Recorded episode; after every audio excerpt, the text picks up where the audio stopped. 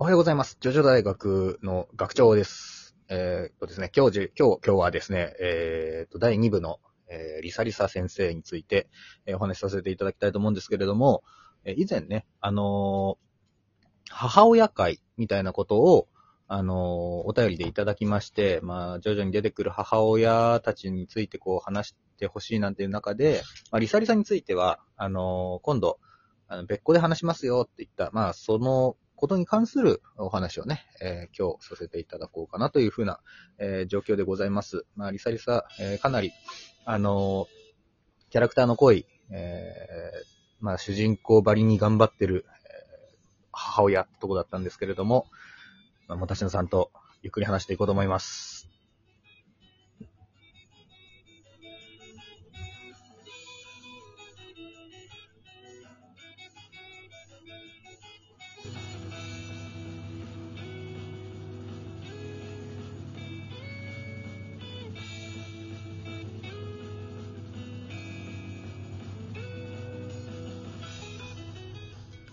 はい、もたしのさん。はい、どうも。どうもです。えーはい。学長がかねてより話したいと言っていたリサリサ先生についてなんですけども。まあそうだね。えー、リサリサ先生について、まああの、徐々に出てくる女性キャラクターってとこでね、はい。まあいろいろあって、まあ美人だし、まあ活躍もすると。はい。まあ実際その活躍自体はそんなに描かれてはいないんだけれどね、はい。その、まあかなり魅力的な、えーキャラクターで、まあ一口に語れるような人物じゃないかなと思ったんで、まあちょっと一枠使わせていただこうかなと言った次第でございます。そうですねうんはい。ちなみに、こう、どうですか？もたちのくんのリサリサ先生に対するイメージみたいのってあったりします？いや、やっぱり、まあ、好きなキャラですよ。あうのーんうん。師匠キャラっていう時点でね、漫画の中でね、言う師匠キャラ、まあ、はい強いし、かっこいいし、っていうので、単純に、まあ、かっこいいなっていう好きもあるし、はいはい。そうね。あのーまあ、セペリさんがね、一部で師匠ポジションだったけども、うんうん。と比べると、まあ、どっちかというとスパルタ形式で、で、女性で、そうね。もう年齢に対して見た目が若すぎるっていうギャップもあるし、はいはいはいはい。かなり、なんていうのかな、いろんな性質を持ったいいキャラだなと思ってます。そうだね。あの、いろんな性質もあるし、実際その、キャラクター像として今、もたちのさん今おっしゃってくださったようにですね、あの、まあ、いわゆるド S キャラというかね、かなり厳しい、えーっと、な豚、養養豚場の豚を見る目をするね、えーキャラクターっていうのは、一部の人、セペリさんとのひ対比になってるっていうね、話があるらしいんですよね。あ、そうなんだ。うん。まあ、だから実際そういう見見方っていうのは正しくて、うん。あのーまあ、実子である、まあ、ジョセフにね、自分のこの素性を明かさず、まあ、かなり厳しいヘルクライムピラーとかね、をはじめとした修行法を、こう、や、あの、施すという風なキャラクターなんだけどさ、その、まあ、話したいところがいろいろあるんだけれど、まずじゃあちょっと、あー俺の好きなリサリサ先生ポイントってのがやっぱあって、あ、教えて。うん。あのね、その、後半、もうほんとカーズとの戦いのあたりでやっと触れられたそのリサリサの過去なんだけど、うんあの、ジョセフの親父で、まあ、ジョナサンの息子で、リサリサの夫だわな。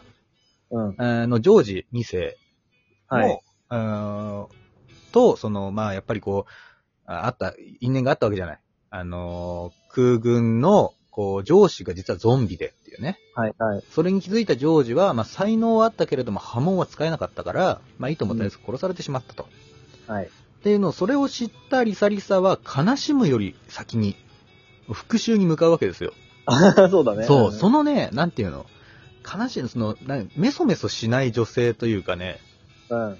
うん、まず、その、思い立ったらすぐ行動するっていうところにやっぱりこうね、グッとくるというか、そのなうんある種こう女性的じゃないというかね、こう言い方悪いけどさ、はい。はい。今このご時世ね、あれだけれど、その女性としより、まあ女性らしさでもあんのかな？逆にね、その、あの劇劇場型というか劇、劇行型というかさ、あの、うーんまあ難しいとこなんだけど、とにかくその、泣くとかそういうんじゃなくて、とにかくもう、あの、やると決めたらすぐ殺すとかね。はいあと、まあ数字9が、こう、エシデシに、こう、乗っ取られた時も、うんうん。あ、の、ジョセフ、あの、ハモを流しなさいとかね。うん。シーザーあなたが流しなさいとか、まあ、要するに、あの、もうこうなってしまったらしょうがないっていう、その切り替えの速さというかね。その数字9を殺してでも仕方ないから、もう、あの、ゾンビ、ず数字9ごと殺してしまえっていう判断ね。そう、その判断、最短でするわけですよ。まあ、もちろんその葛藤はあったと思うよ。ずっと自分の身の回りの世話もしてくれてたし、うんうんあったけれど、その、その判断の速さと、うん。その、やっぱりその、リサリサ自身がそ最終的に、いや、じゃあ私がやりますと。もうそのはい責任というか十字架を背負う、その覚悟うん。を持った女性っていうのがね、うん。もう大、なんかね、やっぱ好きだなって思っちゃうね。はいはいはい。うん、っていうのと、あとね、その、リサリサとジョータロウの、あーなんか共通点みたいなのもちょっとちらっと見て、最近。おう。うん。ゆるその、ジョータロウって言ってもその6部のジョータロウですね。あ、6部のね。そう。あのー要するにその、人から追われる身になっている状態。あの、リサリサの場合はやっぱ警察から、ね、空軍の上司殺しの汚名というかね、濡れ衣というか、まあ濡れ衣実際実際殺してるから、そう、あれなんだけど、実際にはゾンビ殺してるけど、あの、ゾンビだってことはみんな知らなかったから、普通に人を殺したと思われて、まあ、終わって、指名手配されてた。そう、指名手配されて、なかなかだからその、ためにそう子供とのこう接触を自ら立つというかね、はいはい。あえてそう、距離を置くような姿勢と、まあ、ジョータロウもさ、まあ、ディオとの因縁がまだ決着がつききってないっていう自覚があるから、はい。なかなかそのジョリーンに対してね、直接こう、ああだこうだと言えないと。うん。実際にだからジョリーンがその、ピンチになるまで、スタンドのことも話さないし、うん。実際にその手を貸すこともしなかったっていうね。はい。っていう点でやっぱりそのね、要するにそのリサリサの性格が、以降のジョースター決闘に受け継がれてるんじゃないかみたいなね、話があるわけですよ。冗談めかしてだけどね。そうなんだ。そう、いわゆるその漆黒の意志っていうのは、リサリサが一番色濃かったんじゃないかみたいな。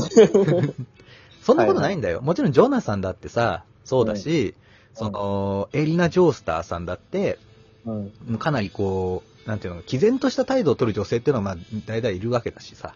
そうね。うん。で、まあ、ジョ、ジョナサンだって、そんなに、そんなんだろうな、ずっとこう、メソメソしてたわけじゃないと。まあ、ディオが実際に自分の親父を殺してしまってからは、あの、うん復讐というかさ、実際にその、この因縁に蹴りをつけるっていう覚悟を持ってやってるわけですからね。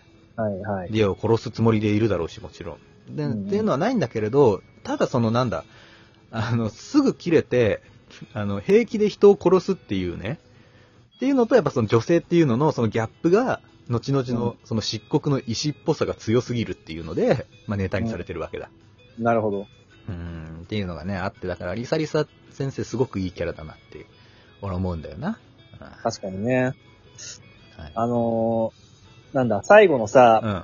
ジョセフとワムーが戦ってるところをさ、あの、うんリサリサとカーズがな見学してる場面あるじゃん。あるあるあるある。あそこ、そのジョセフとワムーが一進一退するためにどっちかが汗をかくっていう場面が。あるある。ドラゴンボールのさ、うんトランクとゴテンが戦ってる時の悟空とベジータ感がいいよ。あのね、その、あの二人が本当になんか仲良くじゃないけど、うんあの、並んでね、こう、観戦してる姿ってちょっと面白いよね。ボス同士というかね、なのに、並んでね、二人のね、息子というか師弟の弟子のね、戦いを見て、どうやらうちの勝ちのようだな、みたいなそうそうそう。のを、なんか、優位に立つために言い合う。そうそう。画面が動くたびにね、なんか偉そうになったり、やっと勝ったかとか、ああの、カーズが汗かかいたりさ、うんうんうんちょっとおもし、可愛いよね。あその、人間じゃないんだけどね、人間らしさというかがあって。う。う んはい。まあそんな感じで、ちょっとね、リサリサ愛すべきキャラクターなんじゃないかと。はいまあ実際その後ね、ジョ、ジョジョ、あの、ジョ、ジョセフにも素性を明かしてね、あの後。うんで、はいえー、アメリカの、アメリカに一緒に渡って、アメリカの、なんだっけ、脚本家がなんか映画の、ハリウッド映画の脚本家。だったっけね、と再婚するっていうね。で、その、再婚するのもさ、当時50歳前後のババアだったわけじゃん。そうだよ、そうなんだよ。それが、再婚した時は10年後だから60歳なんだよね。そうなんだよね。だからさ、そう、どういうことだったのかってすごい気になるよね。そのけ、まあ、波紋のおかげで見た目をすごい若く保ててるから、いやも詐欺だろ。変な話。すごいよね。うんすごいよね。まあ、言うてストレートだってさ、結局、年は取ったからね、最終的にはね。うんうんう。ん。いくら若々しいと言っても、やっぱ白髪だとかね、まあ、小じわだとかはね出てくるだろうけど、うんまあまあ、さすがというか、まあ本当に波紋の達人で、波紋だけで言ったらおそらく本当、リサリサ作中最強なんだろうなって思うしね。うん、強い。うん。っていうのはあるから。いやー、なだからまあ謎は多いし、あー言うてしまえば波乱万丈な人生はあったよね。リサリサの。うんうん。そうね。そう、ジョーナさんに助けられて、エリナに助けられ、ストレイツにそ育てられ、で、そうねまあ、そう、息子をね、そう、素性を明かさず育ててっていうさ、まあ、激闘ですよ。歳、うん20歳前の若造にいたわられるほどやわな、人生歩んでないわってね。ない。うんそのそんなリサリサうんはい。そんなリサリサ先生だからこそね、シーザーの死を受けて、あの、タバコ逆さにしちゃうところにグッときちゃうんだね。そうなんだよね。それを踏まえてもう一回読むと、その、リサリサの実際にあるその母性というかね、優しさってところを、また深く考えちゃうよねっていう話でもあるね。はい。はい。というところでございました。リサリサ先生について今日はね、ちょっと熱く語らせていただいたんですけれども、はい。まあ皆さんからのね、あのーご意見、ご感想もお待ちしてます というところで。はい、ありがとうございました。で、この番組はラジオトーク、Spotify、Apple Podcast、Amazon Music、えー Google、えー、ポッドキャストで聞くことができてます。ラジオトークの方ではライブもやってますので、リアルタイムで、えーやり取りもできる、えー場になってます。どうぞ遊びに来てください。またですね、えーお便りも大募集中でございます。ラジオトークアプリと、あと Twitter 連携のマシュマロから匿名でメッセージをくれますので、お待ちしております。はい。えー YouTube も、えーあとやってますので、ぜひ見に来てください。ではまた、はいはい。明日お会いしましょう。アリーベデルチさよならだ。